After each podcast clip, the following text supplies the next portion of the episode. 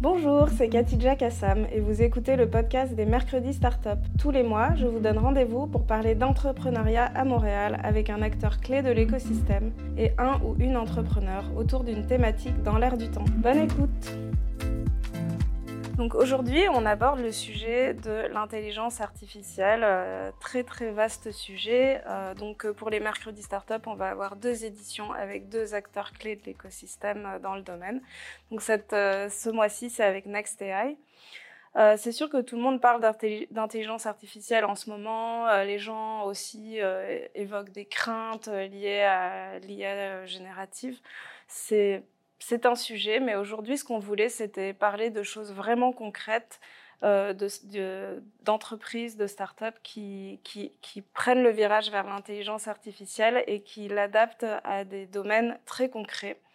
Euh, donc, j'accueille pour en parler Eleni de Nala AI et Georges de Next AI. Euh, Eleni, euh, je vais te laisser te présenter. Tu as fondé une première entreprise qui n'était pas en intelligence artificielle et aujourd'hui tu fais partie de la, cohorte 2023 de NextAI. Euh, Est-ce que tu peux nous expliquer un petit peu euh, comment c'est arrivé et ce que tu faisais? Ok, alors euh, c'est ça. Alors on a fondé Nala Beauté début, pas on a fondé, mais on a lancé elle a une autre ligne de produits capillaires qui était vraiment pour des cheveux bouclés, frisés, pour euh, euh, des femmes de couleur. Et on a lancé ça euh, 2022. Euh, en plein de la pandémie, c'était une décision qu'on a prise qui était un peu de folie, mais on était déjà rentré dans la manufacturation, alors on devait lancer. Alors, Donc c'est des produits. C'est tous des produits beauty capillaires, sustainable pour les cheveux. Alors on a fait cette décision de se lancer et euh, qui était super euh, stressant parce que on est en pleine pandémie. Euh, alors ensuite, quand les restrictions de Covid se sont ouvertes, aussitôt qu'ils se sont ouverts, on, on, a participé à des salons ici au Canada, des salons professionnels ici au Canada et aux États-Unis. Et c'est durant les salons qu'on a perçu que personne comprenait leurs cheveux. Mm.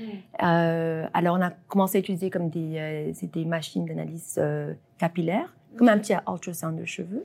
On faisait des analyses cheveux pour que les personnes comprennent leurs cheveux, pour qu'on puisse faire des euh, meilleures recommandations de produits. Alors, euh, on a constaté qu'on faisait ça. Premièrement, il y avait des lignes, des lignes de personnes qui voulaient avoir des analyses. Euh, ensuite, chaque fois qu'on faisait des analyses, on faisait des, c'était des sales. C'était comme, c'était comme hand in hand, genre, à faire. Alors, le plus qu'on réfléchissait, moi-même, j'ai dit, ok, principalement quand on va sur des sites euh, de produits, des autres compagnies, c'est toujours des quiz. C'est des questionnaires qui te demandent c'est quoi ton type de cheveux? Est-ce que c'est normal? Est-ce que c'est bon, je sais même c'est pas normal, mais il y a toutes des questions qui te demandent et basées sur des questions, ils te donnent une, recommandation. Alors nous on a dit ça ça marche pas parce que c'est pas des c'est pas des recommandations basées sur des vraies données. Alors on a dit euh, tu sais quoi? On doit introduire la technologie, on rentre dans l'AI. C'est quelque chose qui m'intéressait depuis des années déjà. Moi, j'allais euh, te demander, toi, ton background, c'est plutôt... Euh... euh le mon background, c'est euh, un peu de science, un peu de marketing, un peu de tout, mais j'ai toujours aimé la technologie. Alors, on voulait faire toujours un domaine tech avec la beauté. Et ensuite, durant Covid, si vous apercevez, il y avait comme du virtual make-up, il y avait tout, tout des, comme toutes les grandes compagnies ont commencé à introduire un aspect tech ou AI un petit peu. Alors j'ai vu que le marché allait un peu changer et euh, pour moi c'est toujours j'étais toujours, toujours, curieuse. Alors pour moi des, des, des euh, de l'information basée sur des vraies données, ça ça me ça comme consommateur pour moi ça marche. Mm-hmm. Alors tout ce que je m'engage, ça doit m'intéresser principalement et moi-même je dois être l'utilisateur. Alors c'est comme ça que j'ai embarqué là-dedans et euh, alors c'est ça. On est, ça c'est comment on fait. On a fait un peu le le pivot. Alors, on a eu l'opportunité à s'appliquer avec NextAI et c'est passé très, très vite. Euh, on n'était pas sûr s'ils allaient m'accepter parce que moi-même, j'avais des préjugés. J'ai dit, est-ce qu'une compagnie de AI va accepter comme un domaine de beauté? Mm-hmm. C'est mes préjugés aussi. Alors, il y, a, des préjugés dans différents moyens. Alors, j'étais super surprise qu'ils m'ont pris. Euh, et euh, honnêtement, c'était ces derniers mois étaient comme super, super. Il n'y a pas de mots d'expliquer. Euh, la façon qu'on a même grandi, comme, pas juste dans le domaine de AI, mais comme fondateur. Euh, c'est ça, un peu. Bah oui, Georges, euh, donc, cette dernière cohorte d'entreprises que vous avez que vous accompagnez. Est-ce que, euh, est-ce que tu peux un petit peu nous donner euh, ton analyse de, du paysage actuel? Comment est-ce qu'on se retrouve avec des startups qui, même elles-mêmes, avaient des préjugés sur OK, euh, ça c'est une entreprise en AI, on s'occupe mhm. de beauté, mais on est en AI. Est-ce que, est-ce que tu vois une évolution dans le type d'entreprise que vous accompagnez? C'est une très belle question. C'est un peu la beauté de ce qui se passe en AI ces, ces derniers mois ou ces dernières années on a de plus en plus de compagnies qui font de l'IA, euh, peut-être au cœur ou pas au cœur de la technologie, mais ils essaient de trouver une manière d'optimiser ou d'utiliser l'intelligence artificielle mm-hmm. dans leurs solutions. Euh, donc, c'est drôle parce que au début des années 2010-2015, l'IA était un avantage compétitif à un certain degré. Euh, C'était pas tout le monde qui avait l'expertise de, de l'incorporer dans leur mm-hmm. technologie. Aujourd'hui, ce n'est plus vraiment un avantage, c'est plus un incontournable c'est très difficile d'envisager d'être une compagnie technologique sans IA. Mm. Um, donc, euh, pour revenir au, um, à, Nala, Nala Hair, um, la, la, beauté de ce qu'ils font, c'est que il y a une panoplie d'individus qui n'ont aucune idée comment être recommandé des produits, comment faire le tracking de ces recommandations-là pour voir le niveau d'amélioration. Donc, euh, c'est une experte de l'industrie qui a vécu le problème, qui a dit je vais le résoudre.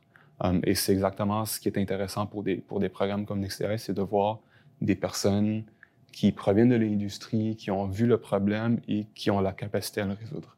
Donc, euh, Eleni, avec, son, son cofondateur, um, c'est devenu une équipe de, de tonnerre qui a pu euh, vraiment travailler sur la technologie AI. Um, et l'idée, corrige-moi si je me trompe, c'est de, développer cet outil-là qui pourrait être, être utilisé par différentes euh, par différentes centres par la suite. Donc, euh, ça devient un avantage compétitif de la part de l'industrie de Nala Hair pour qu'ils puissent s'implanter un peu partout dans le réseau de beauté par la suite avec leur technologie. Et ensuite, ensuite, parce que, comme on pourrait dire, euh, avec les données que tu as, tu peux, même en termes de, euh, de produire des, de, quand tu fais des produits, avec les données des clients, tu peux repartir au laboratoire et te dire, mais ça, c'est vraiment ce que ma clientèle veut. Mm-hmm. Parce que euh, la plupart des fois, on fait des affaires, il n'y a pas assez de données. Et c'est avec les données que tu peux vraiment, euh, je, trouve, avec les données, tu peux vraiment avoir une base de produits de, différents niveaux, mhm. qui est plus spécifique à ce que ta clientèle veut. Et donc là, au stade où tu en es, euh, quels sont les défis que tu rencontres? Pour moi, les, le défi, c'est pas juste au niveau de AI, c'est de gérer deux business en même temps. Et euh, qui sont deux business euh, euh, très jeunes, qui ont tous les deux très grand potentiel. et des fois, tu, tu te trouves un peu tiré. Et ça fait pas une différence, mais moi, pour, parce que je suis aussi une nouvelle maman, alors il y a toutes ces affaires qui se montent et tu, des, fois tu te dis, il y, a, y, a, y, a, des moments que c'est très difficile. Mm. Mais euh, pour moi, c'est vraiment si tu as le support qui t'entretient. Et des fois, tu dois prendre une petite pause pour te remettre à patte. Mm. Et euh, ouais, c'est un peu c'est ça. Mais en termes de, de, pour les préjugés ou des défilements, ce que j'étais un peu étonnée avec euh, euh, quand tu, parles, quand tu penses à des cohortes de AI, des fois tu penses qu'il y a des, tout ça des hommes blancs. Mm-hmm. Alors avec mais c'est vrai, ça c'est la, ce que tu vois. Ben oui. Alors, quand on est rentré avec Néa, je me rappelle de la journée, même le launch day. Ouais, le lancement. Le lancement, la journée de lancement. Euh, même si, on va dire, il n'y avait pas beaucoup de, de, femmes noires, mais il y avait tellement d'autres diversités culturelles que, honnêtement, je me suis pas, comme, je me suis mis à, je me suis mis à, l'aise. Mm -hmm. À ça, pour moi, c'était une des affaires qui m'a vraiment, euh, que je suis, m'a surpris et que j'ai vraiment aimé avec la cohorte, qu'il y avait une diversité ethnoculturelle de, de, de pensée, de, de, culture. Et c'était pas comme, et peut-être c'était la beauté de Montréal, je pense. Ça, c'est la beauté de Montréal. Que tu rentres dans un espace et tu es quand même confortable. Ouais, c'est la beauté et c'est, En même temps, on est vraiment chanceux d'avoir un écosystème à Montréal, mais aussi au Canada plus largement, qui est aussi culturellement diversifié et, ouvert euh, à l'innovation, ouvert à la collaboration. Donc, euh, je pense que ça nous permet d'être vraiment euh, créatifs dans, dans la manière d'opérer et de, de s'assurer qu'on prépare la relève. Et la relève, comme Eleni le dit, c'est pas un homme blanc, c'est monsieur, madame, tout le monde, mm-hmm. qui ne se ressemblent pas, mais qui collaborent ensemble pour s'assurer que nos enfants, nos petits-enfants aient des bons emplois et qu'on puisse mettre Montréal et le Canada au, au, top des, des, des, des rankings. Tu parlais de l'écosystème. Euh, qu'est-ce qui fait dans notre écosystème euh, qu'il euh, y a une valeur ajoutée pour l'accompagnement en IA, à part NextAI, hmm. bien sûr? C'est vraiment la collaboration. On parle de NextAI, mais autre que NextAI, on a tellement d'organismes qui travaillent ensemble pour le bien-être de nos entrepreneurs, pour le bien-être de, notre société. Et ça, je pense, c'est un avantage compétitif qu'on a par rapport aux, aux, autres villes, par rapport aux autres pays, euh, on prend l'exemple des États-Unis. Euh, on a beaucoup d'entrepreneurs qui veulent aller lever des fonds des États-Unis. Et là, ils vont à Silicon Valley pendant deux, trois semaines. Ils réalisent assez rapidement que personne ne veut leur parler. C'est vraiment de la compétition entre chacune des compagnies, entre chacune des fonds. Alors qu'ici, euh, même si on n'est pas prêt à lever des fonds, tous les investisseurs veulent te parler, créer une relation de confiance. et c'est ça qui permet d'être bien entouré. L'entrepreneuriat, c'est extrêmement difficile. Mm. Euh, les gens qui pensent que c'est facile d'être entrepreneur, euh, ben, spoiler alert, c'est pas vrai. Euh, mais c'est beaucoup plus facile si on est entouré des bonnes personnes qui ont des bonnes intentions. C'est ça. Non, c'est ça, c'est super difficile. Même pour nous, mon, trajet a commencé il y a 10 ans. La recherche, c'est jamais. même les pensées de tech. On avait commencé notre application il y a quelques années. Alors, il y avait toujours euh, en back-end, beaucoup de réflexion, beaucoup d'années, beaucoup de persistance. Euh, mais comme Georgie, ce que je trouve ici, c'est que tout le monde avait, c'est tellement facile à s'en parler avec les gens, les investisseurs, les managers. C'est une relation, vraiment, c'est une relation. Et euh, tout le monde est vraiment prêt à, au moins avoir une discussion avec toi. à la base. C'est vrai que nous, on considère qu'un avantage de Montréal, c'est l'accessibilité euh, des gens, en tout cas. Euh, on peut se parler, on peut. Euh, après, ça ne ça veut pas dire qu'on va, on va toujours concrétiser toutes les, tous les contacts, mais en tout cas, les gens sont accessibles. C'est aussi les opportunités financières qui sont, qui sont très présentes au, au, Québec et au Canada. On parle des subventions, des bourses, des mm. crédits d'impôt. c'est on est vraiment privilégié de pouvoir euh, offrir autant de support à nos entrepreneurs qui n'ont pas encore de revenus, mais qui doivent développer la technologie, alors que dans d'autres pays, on n'a pas aussi autant d'opportunités-là. Et donc, ça devient deux fois, trois fois plus difficile à se lancer de l'étape 1 à l'étape 2. Mm-hmm. Tu parlais des subventions. Euh, en ce moment, le contexte de financement des, startups est, plus compliqué euh, qu'avant. Est-ce que, selon toi, il y a une différence ou en tout cas euh, des, cas spécifiques liés euh, au secteur de l'intelligence artificielle? Je ne pense pas qu'il y ait une grande différence d'un point de vue du financement. C'est sûr que si on revient dix ans plus, tard, euh, plus tôt, oui, 100% parce que les investisseurs et la communauté avaient peur de l'inconnu. Et l'IA, c'était de l'inconnu. Là, c'est du connu, mais ils n'ont encore pas, mais pour, pour d'autres raisons. ouais, pour d'autres raisons, mais je pense que l'expertise a beaucoup été développée dans les dernières années, on a ces jours euh, beaucoup de fonds qui investissent seulement en deep tech, seulement en IA. Euh, donc, euh, ce, ce, gap de connaissances a été rempli au cours des années. donc, je pense pas que ce soit plus difficile de lever des fonds pour une compagnie IA ou non, mais c'est sûr que là, il faut réellement démontrer que l'IA a une valeur. Mm-hmm. Alors que dans le passé, étant donné que les, les évaluateurs ne savaient pas trop vers où aller, quoi regarder, c'était beaucoup plus facile de vendre une IA qui n'était pas réellement vraie. Mm-hmm. Et, toi, parce que finalement, tu peux voir la différence aussi entre... Alors, moi, je sais en termes de... Parce que le climat est vraiment difficile, précisément pour lever de fonds, ou même si tu lèves des fonds, tu vas avec l'investisseur, euh, est-ce que tu es parti à, donner une grande partie de ton entreprise? Alors, c'est des décisions que tu dois faire. Euh, pour moi, c'est ce que j'ai... Euh, ce que je pourrais dire, c'est au moins dans mon business, parce qu'il y a, il y a deux. Alors, si tu as un, un, autre revenu, un autre euh, projet qui a des fonds, des sous et qui a la capacité de, tu sais, un peu de, de, de self-fund, mm-hmm. si tu as la capacité, je pense que c'est un peu la beauté euh, de mon entreprise que j'ai de vaste.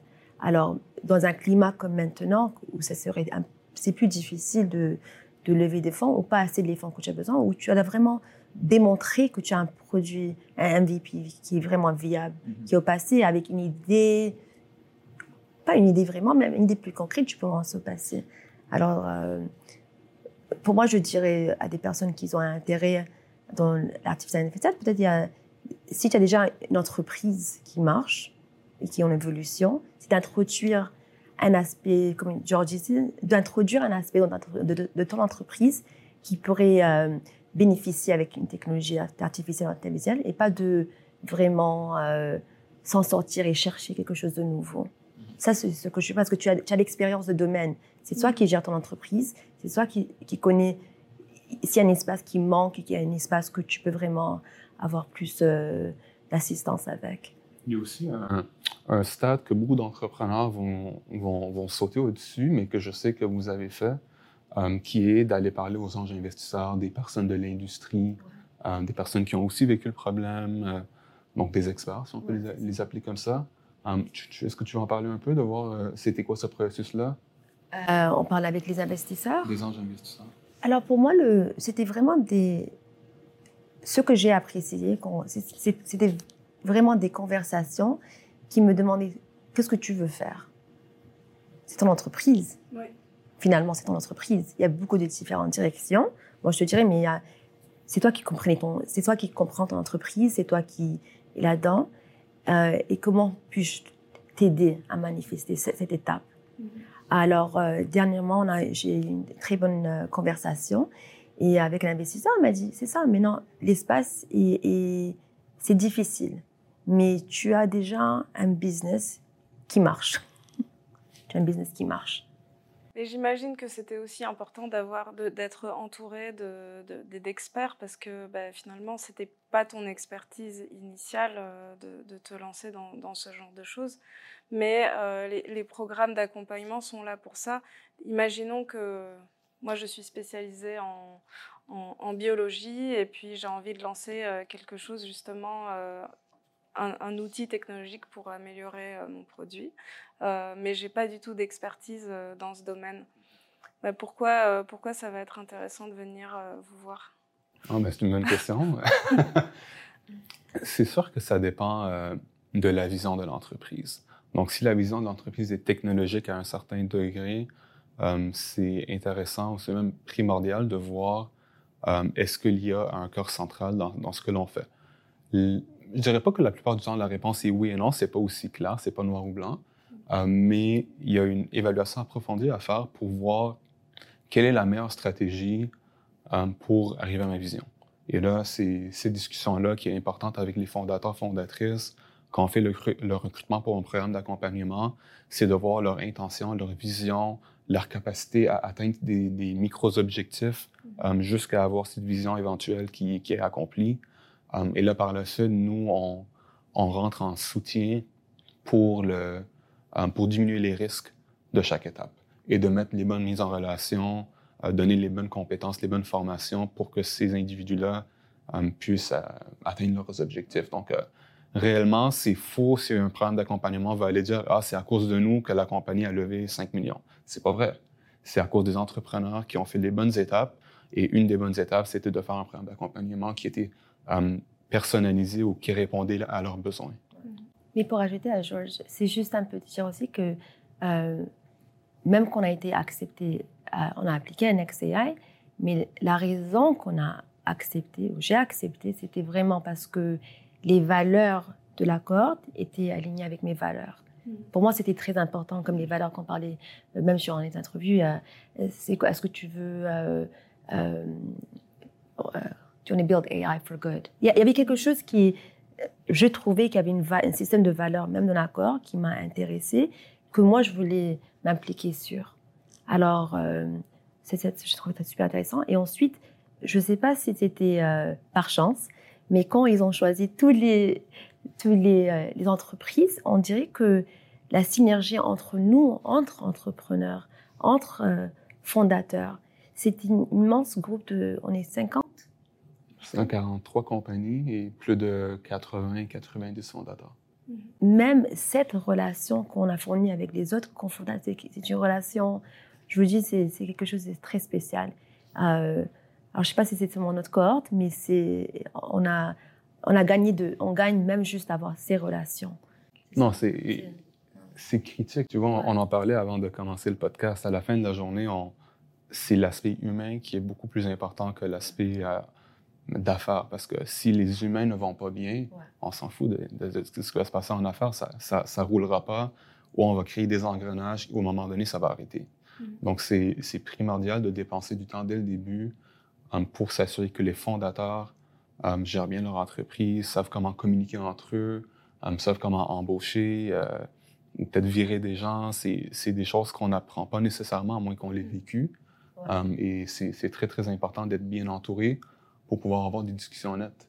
Um, est-ce que ça va bien? Oui, mais des fois, ça va mal aussi. Il faut, en parler. Il faut créer cet espace commun où les gens euh, n'ont pas peur de s'ouvrir. Mais c'est ça parce que même avec confondateur, confondatrice, si tu vas pas bien, tu dois avoir les capacités de t'engager avec ton confondateur, ton équipe, parce, et, et d'avoir cette habilité de communiquer. Et euh, moi, pour moi, il y a tellement dans l'artificielle intelligence qu'on a parlé en début, qu'il y a des affaires très dangereuses là-dedans, des super affaires qui sont euh, euh, qu'on doit vraiment faire attention. Et quand tu builds ton, ta technologie, euh, tu dois avoir ces bases. Parce que même nous, avec, on a, maintenant, on a tous des données de cheveux. On fait quoi avec ces cheveux?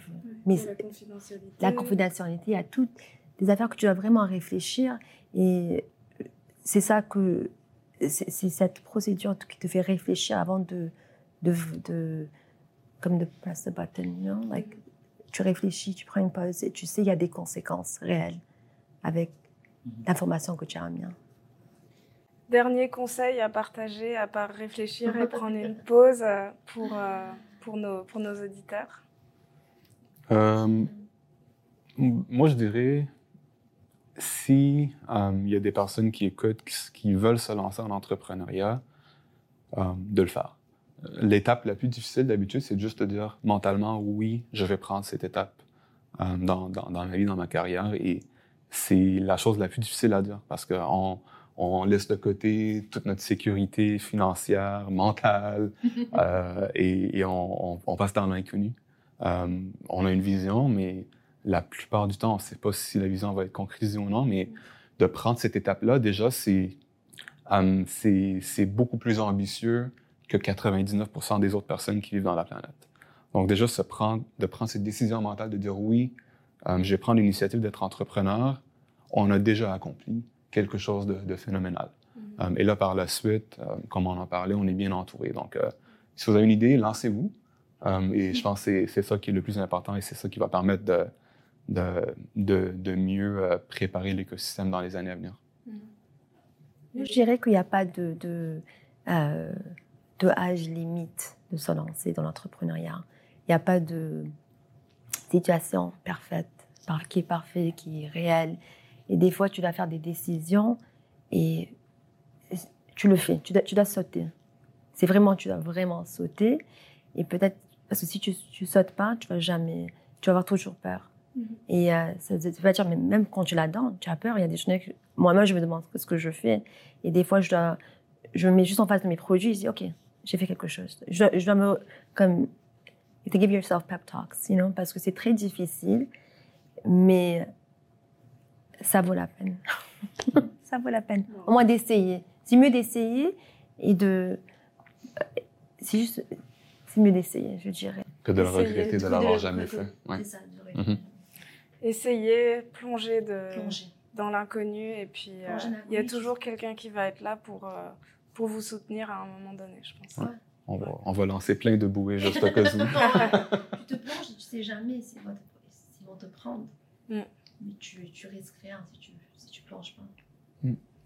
Super. Bah écoutez, on va, on va s'arrêter sur, sur ce conseil. Merci beaucoup d'avoir partagé vos, vos impressions et, euh, et, et, vos expériences. Merci à toi. Merci. Donc j'accueille pour, euh, pour cette petite série de, de, conseils du mercredi Anastasia, euh, chargée des relations avec les startups chez Startup Montréal. Merci d'être encore avec moi euh, pour, pour cette petite section. Plaisir. Euh, donc aujourd'hui, on a parlé avec nos invités euh, d'intelligence artificielle. Est-ce que tu peux nous donner euh, quelques ressources clés dans l'écosystème? Oui, il y a vraiment des acteurs clés en intelligence artificielle. Je peux pas tous les citer parce qu'il faudrait mm. énormément de minutes. Mais on a une cartographie. Mais on a une cartographie exactement sur l'intelligence artificielle qui est disponible sur notre site. Donc vous allez retrouver des acteurs d'accompagnement, notamment comme NextAI, Creative Destruction Lab, des acteurs académiques comme euh, le Mila, le ja Jacob aussi également, qui est un centre de recherche euh, appliqué en intelligence artificielle. Donc vous avez des acteurs comme ça, des euh, clés de l'écosystème. Puis je vous invite aussi à consulter la ressource euh, Vitrine euh, AI, qui été fait par le Conseil d'innovation du Québec, qui réunit en fait tous les acteurs et toutes les ressources aussi très complètes sur chacun des secteurs en intelligence artificielle, la construction, l'aérospatiale, l'environnement. Donc je vous invite à, consulter cette vitrine euh, très instructive. Super, c'est vrai que c'est agréable d'avoir ce genre d'outils à disposition. Et euh, au-delà des outils, il y a des événements qui peuvent être intéressants?